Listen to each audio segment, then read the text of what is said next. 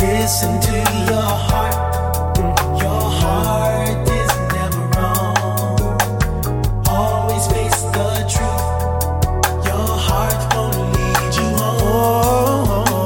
Welcome to Soul Wealth, wealthy conversations that nurture the soul. Get ready for an enlightening conversation that will nurture your soul and help you live your best life. Now, here's your host, Dr. Vicki Johnson. Welcome to the Soul Wealth Radio Show. I am your host, Dr. Vicki Johnson, here on 96.3 HD4 and DCRadio.gov. Here on the Soul Wealth Radio Show, we have wealthy conversations that nurture the soul. And these conversations are incredibly inspiring, insightful, informative. They're even illuminating. And I'm blessed to now be north of 300 shows. I've had the privilege to have 300 plus conversations with some wonderful, wonderful people. And it's my privilege to bring these wealthy conversations that I know nurture the souls of all who are listening. And my guest today, I know, is bringing us more of the same, more of the same wisdom. In 1999, she brought Bryan Kest's Power Yoga DVD and taught herself how to practice yoga. Did y'all hear me? 1999. I know a lot of people are doing yoga and meditation now, but this just speaks to the spirit of a trailblazer that is in my guest today because not a lot of people of color were doing yoga in 1999 as the masses are now. And after moving to Philadelphia, she landed in a power yoga studio and discovered that yoga was much more than the postures. She, although recognized that she was strong and flexible, she was also simultaneously overwhelmed with anxiety. Through pranayama, she learned how to find stillness and discovered the peace and present moment awareness. Y'all know that's my jam. That's my language. I love that. And over the years, her yoga practice has evolved to Ashtanga, Yin, Restorative, Hatha, 26 plus 2, and Shambhala meditation. 17 years later, she decided to teach. So in 2016, she earned her RYT 200 hour certification from Sterling Hot Yoga in Puerto Morelos, Mexico. And in 2020, completed a 500 hour teacher training and a prenatal, postnatal yoga teacher training certification. During her 22 years as a yoga student, she's learned that there are eight limbs of yoga and many ways to practice. She's very proud that her resume includes different teaching styles of yoga to diverse populations because yoga is for everyone. Not only is she a yogi and a teacher, who I'm going to call a master teacher because she's put in enough hours to be a master teacher, she's also an entrepreneur. And with her aunt, she established Tops Boutique. And they were inspired by each other's unique style, energy, and talent. She shares that she started stealing her aunt's clothes when she was in the third grade. Her aunt is so beautiful and has such a great personal style. She wanted to be just like her. And I interviewed her aunt, um, and you probably heard her episode, Jackie Blue. Go back and listen to it. It's really powerful. And after 20 years in the fashion industry, my guest saw that most women are not off the rack pant height or waist to hip ratio, meaning our clothes don't necessarily fit us straight from the rack to our bodies. For most women, pant shopping is dreadful. And personally, she had a ton of tops and a couple of pairs of good pants or jeans. That's true. I'm thinking about my closet. Okay, we're going to talk about that in just a moment. And so, together, my guest and her aunt Jackie created Tops, a beautifully curated online boutique dedicated to unique yet effortless style. They carefully select each item displayed in their clothing boutique and are always on the lookout for exciting new brands to feature. She's going to share where you can visit them online uh, at the end of our conversation so your imagination can run wild. And I'll tell you, these pieces are really beautiful. a variety of tops suit a wide range of styles, sizes, and price points. Their goal, their aim is to inspire their customers to be the best version of themselves and feel great both inside and out. Welcome to the Soul Wealth Radio Show, Kamaria Joyner. How are you today? I am so grateful and happy to be here. And um, thank you a thousand times over for having me. You're welcome. What was it like listening to me read your bio? What were you experiencing as I was reading your bio? Oh, it was very present moment awareness. I do a lot of things. I have always done a lot of things. And I'm the person, I never stop to smell the roses. So that was a stop to smell the roses moment. And for a moment, I'll just allow myself to be proud of myself. Good.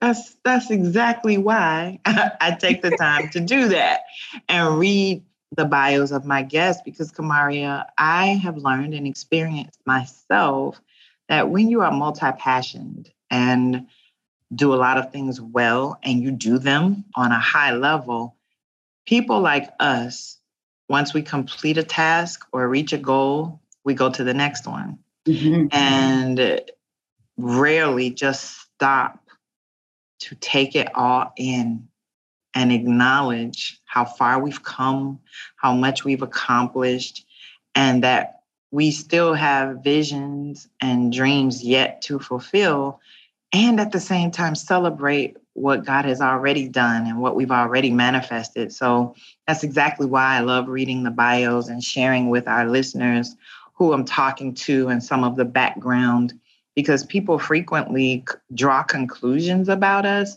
based on the chapter they met us in. Mm. and so it's important to create context for the conversation and for how people experience us. So, thank you for your yes to your process and for the investment of time, energy, money, and all the other sacrifices you've made because you've been doing yoga since 1999 mm-hmm. via a yoga DVD. And so in 1999, there was no Instagram, TikTok, you know, YouTube wasn't what it is now. And so it speaks to me to the to the force of your commitment to your personal growth and evolution because how many black people you know were doing yoga in 1999 with a DVD and it was just them and the DVD? Not a lot. No, um, no. And even um, as I started going into studios, it really was just me and my mother.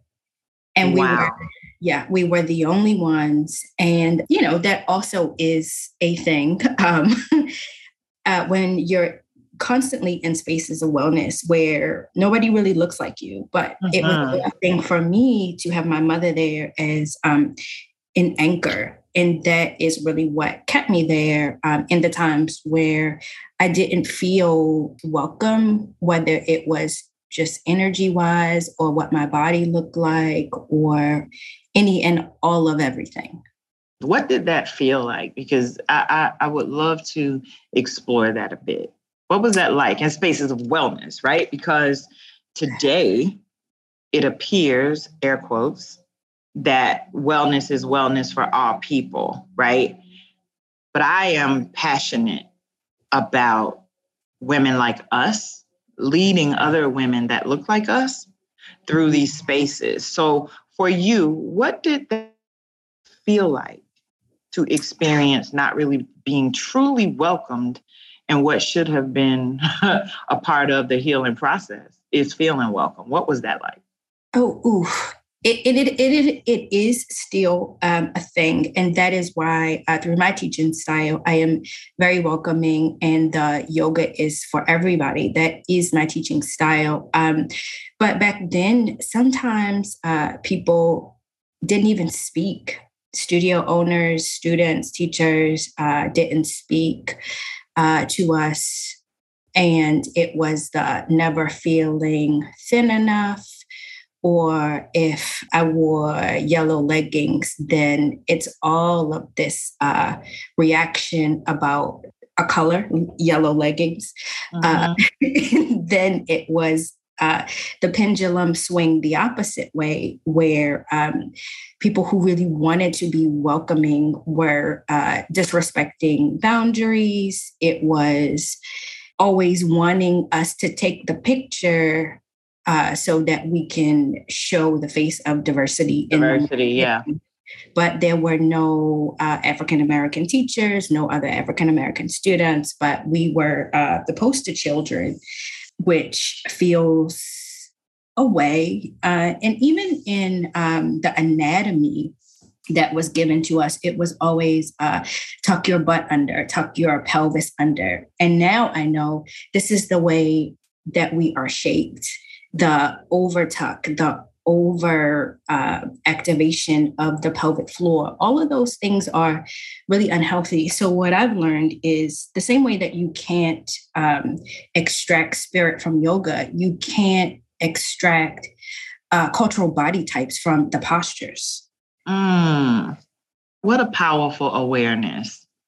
And hopefully, a key to unlock some freedom for people Mhm. Who would be hesitant to practice because they don't look like others. Right. So good. So good. Who are you at your core, Kamaria? What are your core values? Oh, my core values are love and freedom and happiness and peace. And I was telling a student um, just this morning that yes, I am very smart, but at the core, I'm like, oh, there's butterflies up there. And uh, that is just where I thrive in freedom and uh, ideas and uh, I'm not really a process person. Uh, thank God I have Jackie because she is very intentional about processes.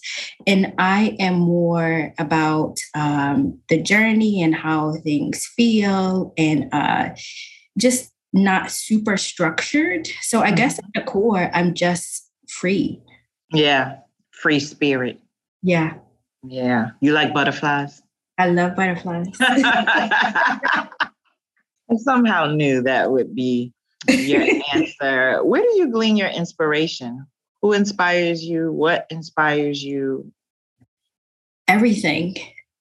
Just fashion was an amazing journey for me um, and where I landed because I always like to, it wasn't about the garment at the end, it was about the journey of it. What did the designer have in mind? Where did their inspiration come from? And how did it spin into uh, a design and then who worked on it and then when you go back and look at um, especially well constructed pieces Uh-huh. it is the tailoring that was passed down from generation to generation and then the visual merchandisers who studied lighting and music and and all of these things and the psychology of what makes you want to buy something so all of those things are um, really inspiring so i guess it's art and music and uh, just the legacy of crafts that are handed down from generation to generation, all of those things. Uh-huh. What moved you to get into yoga in 1999? What what happened that that made you say, you know what, I'm going to get this Bryan Kest Power Yoga DVD and learn this? Like, what was that process for you? Even though you're not a process person, how did you get to that moment? Um, I had heard about it, and uh, my mother and I had taken some some classes together, and it just started as a thing that we could do together. Uh-huh. And then I saw him and his style, and they were free spirited, but power yoga blended yoga and fitness together, and then the breath work. And it was um, just all very freeing. And then at the end, I felt good. I really, really felt good. So um, I just fell in love with it and I dived into it. And uh, like I said, when I moved to Philadelphia, my backyard and the yoga studio's backyard faced each other. Wow, that was a sign. That was a sign. So I just decided to start going and I ended up going every single day. And it was, it just became a part of my, uh, a part of my life. How did you move through and into? You said you used to you you started going every day. So my question is, in light of what you shared earlier, was this a unique space and that you did feel welcome, or you pushed past the feeling of any feeling of being unwelcome to just I'm gonna do this because this is what I want to do? Like how did how did that work, or was this space different? Um, no, sometimes I felt welcome and sometimes I didn't. Mm-hmm. But the big thing was that um, for 90 minutes, because back then every class was 90 minutes or 120 minutes, the 60 uh-huh. minutes uh, came later. It was for 90 minutes. Uh, I was breathing. Yeah. I still have a tendency to hold my breath all the time. And that was the anxiety, just living life, uh, waiting for the shoe to drop. So that is a holding. So for 90 minutes, I was breathing freely and moving freely. And this style of yoga, that's when I got into Ashtanga. Uh, it is the same sequence. You practice the same sequence over and over and over again. And what I liked about this place was that uh, you started as a beginner. And there they had a ticket system. So every time you practice a class, you got a ticket. And I think you had to have 50 or 75 tickets or something to move into all levels. So in that freedom, I was cultivating discipline and uh-huh. I was seeing growth, uh, just the mastery of repetition. And it was really nice to breathe and be free and also be learning and cultivating discipline at the same time. You dropping nuggets, Kamaria. you dropping nuggets, girl. You dropping the mic. And your freedom you cultivated, discipline and mastery comes from repetition. That can be painted over every area of our lives. Right? If you want to create mastery, be consistent. Mm-hmm. Be consistent. Yeah. I love that so much and how freedom does require discipline or your freedom will overtake you and become a distraction. Yeah. Right? If you don't have a pattern or a way of being that is consistent, so, you know, that you can be productive in your life. This is just so, what a beautiful, beautiful conversation. Like I'm breathing just listening to you. do you teach meditation? I do. Mm-hmm. You have that voice. We're walking on the seashore. Yeah.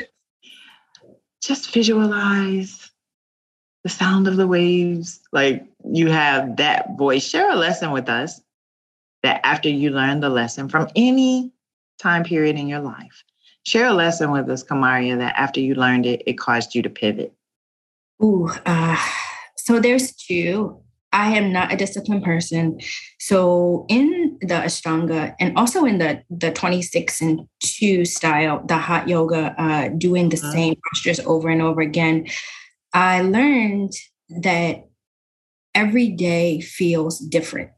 So what do you do on the days when you're tired? What do you do on the days when you're sick? What do you do on the days when you just don't feel like it?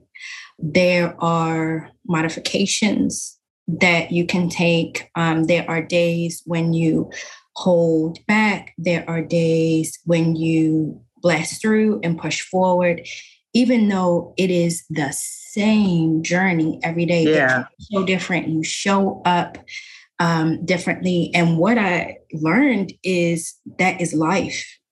We do the That's same so thing good. over and over and over and over and over again. But we show up differently every single time.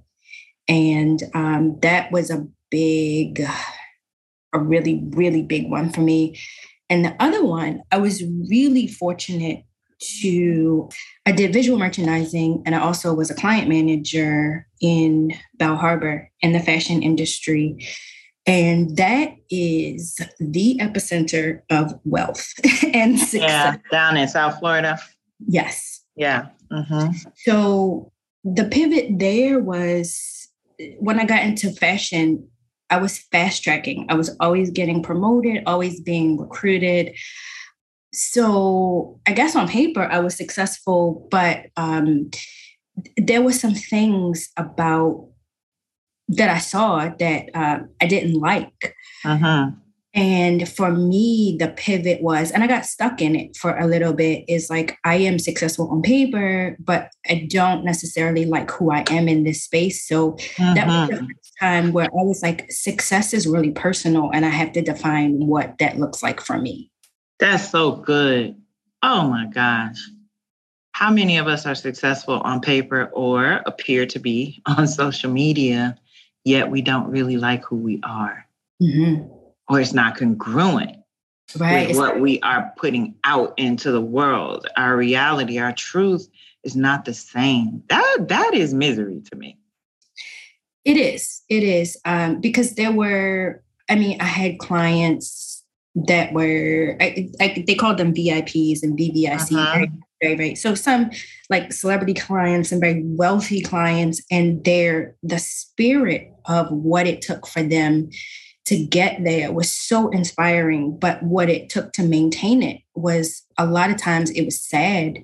Mm. And what I then learned is these are all like human conditions. Like uh, we have, you know, racism and patriarchy and homophobia and all of these things, marginalizing things that no one can deny but I think where we get lost and where we get stuck and where we'll never grow as a society when we stop drawing our own lines in the sand and just recognize that these are human conditions. That's good. I'm pausing. That that was an intentional pregnant pause. um, because this is good. This is good. It's food for thought. It's uh, an impetus for reflection. I'm big on contemplation.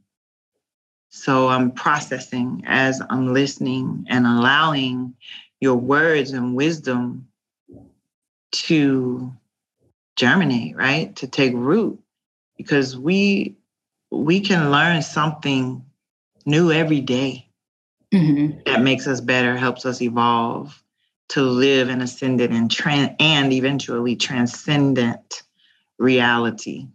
So this is just so, so good. We're almost getting to the end. Share a moment, a different moment mm-hmm. that after it happened, it changed you forever. Like after this moment happened, I knew my life would never be the same. Ooh, uh, so it was after yoga teacher training twice. Mm-hmm. So, and, and when I mentor students, I always tell them, you will never be a student again. Uh, and be gentle with that process. So the 200 hour is just about learning how to teach a thing. So whatever lineage that is, you're learning how to teach. And 500 hour is about the yoga philosophy, and it is about uh, learning how to manage energy. And both times, um, the 200 hour, I would say, like stepping up and becoming a teacher, it's like there are mirrors in the room and you transcend that as a student to become a teacher. And then let's say you have 35 students now you have 35 mirrors. And there's um. yeah all of the judgment and that you think comes from them but it's really just reflecting the things that you think about yourself. And then when the 500 hour when you go into the yoga philosophy and deeper into the anatomy and deeper into the energy uh, for me, it was very confronting because what I realized is that in that space of we are all one, we're not. There is, I learned that there was racism, there was uh, sexism, there was homophobia, there was a whole lot that art reflected life. And that was um, a little bit crushing.